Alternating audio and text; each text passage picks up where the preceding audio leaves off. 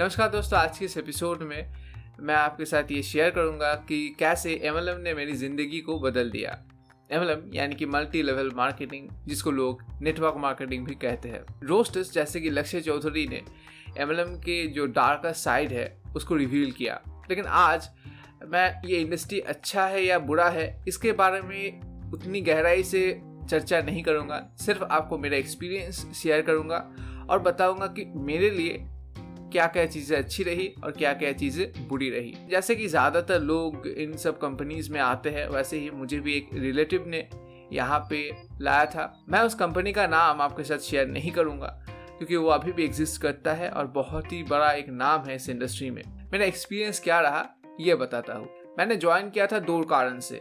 पहला तो ये कि I wanted to be financially free दूसरा ये कि खुद को और भी ज़्यादा मैं ग्रो करना चाहता था और लोगों से अच्छे से बात करना चाहता था, लोगों से बात करना सीखना चाहता था, क्योंकि मैं पहले इंट्रोवर्ट था, अभी भी थोड़ा थोड़ा हूँ। यही दो रीज़न थे ज्वाइनिंग के।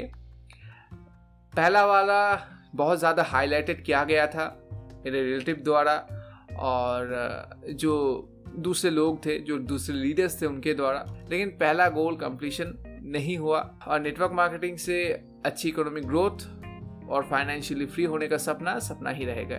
बट फिर मैं क्यों कह रहा हूँ कि this was a good decision for me क्योंकि देखिए मैं ये मानता हूँ कि फाइनेंशियली मुझे लॉस ही हुआ है बट फिर भी यहाँ से जो मुझे एक स्किल uh, मिली है लोगों से बात करने का और प्रेजेंटेशंस देने का इंट्रोवर्ट से मैं थोड़ा सा तो एक्सट्रोवर्ट हुआ हूँ ये भी एक बहुत ही बड़ा अचीवमेंट है। जब भी आप कोई भी एमएलएम कंपनी में ज्वाइन करते हैं, वहाँ पे मीटिंग्स होते हैं और मीटिंग्स में आपको प्रेजेंट होना पड़ता है। वहाँ पे लोगों से बातें करना पड़ता है और आपके जो प्रोस्पेक्ट्स हैं, उनको प्लान्स शो करना पड़ता है। इसी कारण से आप लोगों से बातें करना धीरे धीरे सीख जाते हैं।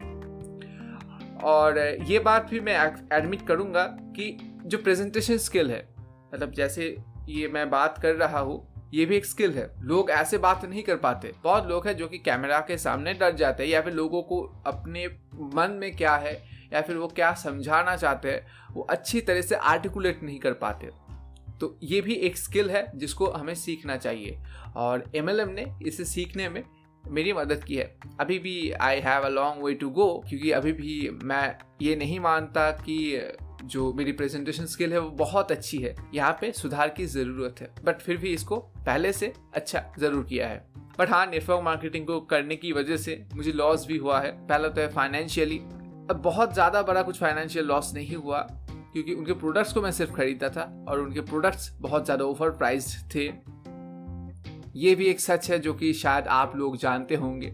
और मैं इसको एकदम फ्रैंकली ही बता रहा हूँ। दूसरा जो लॉस हुआ है, वो है रिलेशन का। एक 19-20 साल का लड़का है, जिसके मन में बहुत सारे सपने हैं, वो किन को पहले प्रोडक्ट शेयर करेगा? वो किन को चाहेगा ज्वाइन करवाना? और ऐसा बहुत सारे लोगों के साथ ही होता है। नेटवर्क मार्केटिंग को ज्वाइन करने के बाद, वो जो अपने फ्रेंड्स है या फिर रिलेटिव्स है, उनको कहते हैं इस फ़ील्ड में आने के लिए और वो मना कर देते हैं। वो गुस्सा हो जाते हैं, आप भी उनसे गुस्सा हो जाते हैं, वो आपसे फ्रस्ट्रेटेड हो जाते हैं कि ये आएगा तो एमएलएम के बारे में ही कहेगा। और इससे आपके रिलेशन में बहुत ज़्यादा इफ़ेक्ट पड़ता है, मेरा भी पड़ा था। अब ये दोनों हो गए बुरे साइड्स एमएलएम के। लेकिन और दो चीज़ें जो मैंने सीखी है, पहला है बहुत ज़्यादा किताबें पढ़ना। पहले भी मैं किताबें पढ़ने में इंटरेस्टेड था, पढ़ता भी था, लेकिन एम में ज्वाइन करने के बाद उन्होंने बहुत ज़्यादा प्रमोट किया किताबों को। इससे मुझे एक हेल्प मिली है, एक बूस्ट मिला है, आप कह सकते हैं। मैं किताबें वैसे भी पढ़ता, मैं एक यूट्यूब चैनल खोलता, जहाँ पे मैं किताबों के बारे में बताता, आपको ऐसे नॉलेज शेयर करता, लेकिन एम से ज़रूर एक बूस्ट मुझे मिला है। दूसरा जो लाभ हुआ है, वो है मैं लोगों को और भी अच्छे से जान पाया। लोगों की मानसिकता को और भी अच्छे से जान पाया कि कैसे बिज़नेस वर्ल्ड में कोई भी आपका सगा नहीं होता। और पैसे कितने ज़रूरी है? पैसे बहुत ज़्यादा ज़रूरी होते हैं। Without money it is very difficult to survive और इस चीज़ को नेटवर्क मार्केटिंग ने, जो ये मेरा बिलीव था, इसको और भी ज़्यादा स्ट्रॉन्ग कर दिया। मुझे सेलिंग स्किल थोड़ी बहुत सिखाई। ये जो चीज़ें हैं पैसे दे के आप खरीद नहीं सकते। इनको आपको एक्सपीरियंस करना पड़ता है। इसीलिए मुझे कोई अगर पूछे कि नेटवर्क मार्केटिंग को क्या ज्वाइन करना चाहिए तो मैं उनको, ये मेरा पर्सनल ओपिनियन है। प्लीज़ इसको जो नेटवर्क मार्केटर्स देख रहे हैं, वो बुरी तरीके से मत लेना। बट मैं उनको कहूँगा कि हाँ ज़रूर ज्वाइन कीजिए बट नेटवर्क मार्केटिंग को एक बिज़नेस के रूप में मत देखिए। एक स्कूल के रूप में देखिए, जहाँ पे आप सीखने जाते हैं लर्न करने जाते हैं। अगर यहाँ से आप आय करना चाहते हैं I think most of the time you will fail क्योंकि मुझे ऐसे कोई भी नेटवर्क मार्केटिंग कंपनी के बारे में नहीं पता है, जिनके प्रोडक्ट्स अच्छे क्वालिटी के होते हैं और बहुत कम प्राइजेज में रीजनेबल प्राइजेस में लोगों को देते हैं वो। इसको मैं एक लर्निंग प्लेटफॉर्म के रूप में ही देखता हूँ, जहाँ से आप सीख सकते हैं। लोगों से बातें करना, अपनी कम्युनिकेशन स्किल्स को और भी अच्छे से बिल्ड कर सकते हैं प्रेजेंटेशन स्किल्स को बहुत अच्छे से बिल्ड कर सकते हैं। एक एनवायरनमेंट में रहेंगे जहाँ पे मोटिवेटेड है सब लोग और आपको वीडियोस देखने के लिए मोटिवेशनल वीडियोस देखने के लिए, किताबें पढ़ने के लिए लोग एनकरेज करेंगे। तो ऐसा एक एनवायरनमेंट में आप रहेंगे और ये एनवायरनमेंट आपके लिए अच्छा है। लेकिन वही एनवायरनमेंट में लोग सेल करने को भी आपको कहेंगे। बट फिर मैं ये भी कहूँगा कि यहाँ से इकोनॉमिकल ग्रोथ एक्सपेक्ट मत कीजिए।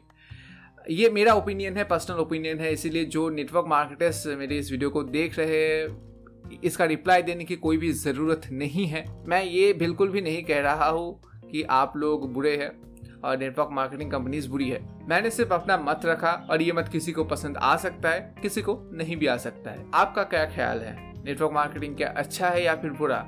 आप क्या मेरी बातों से सहमत है? ज़रूर कमेंट सेक्शन में बताइए। आज के इस एपिसोड में इतना ही। ये एपिसोड कैसा लगा? ज़रूर मुझे कमेंट सेक्शन में बताना मत भूलिए। अगर अच्छा लगा है, अगर हेल्पफुल रहा है तो लाइक शेयर सब्सक्राइब कर दीजिए, क्योंकि इससे मेरी हेल्प होती है। आपके साथ फिर मुलाकात होगी शायद किसी और एक एपिसोड में। तब तक के लिए गुड बाय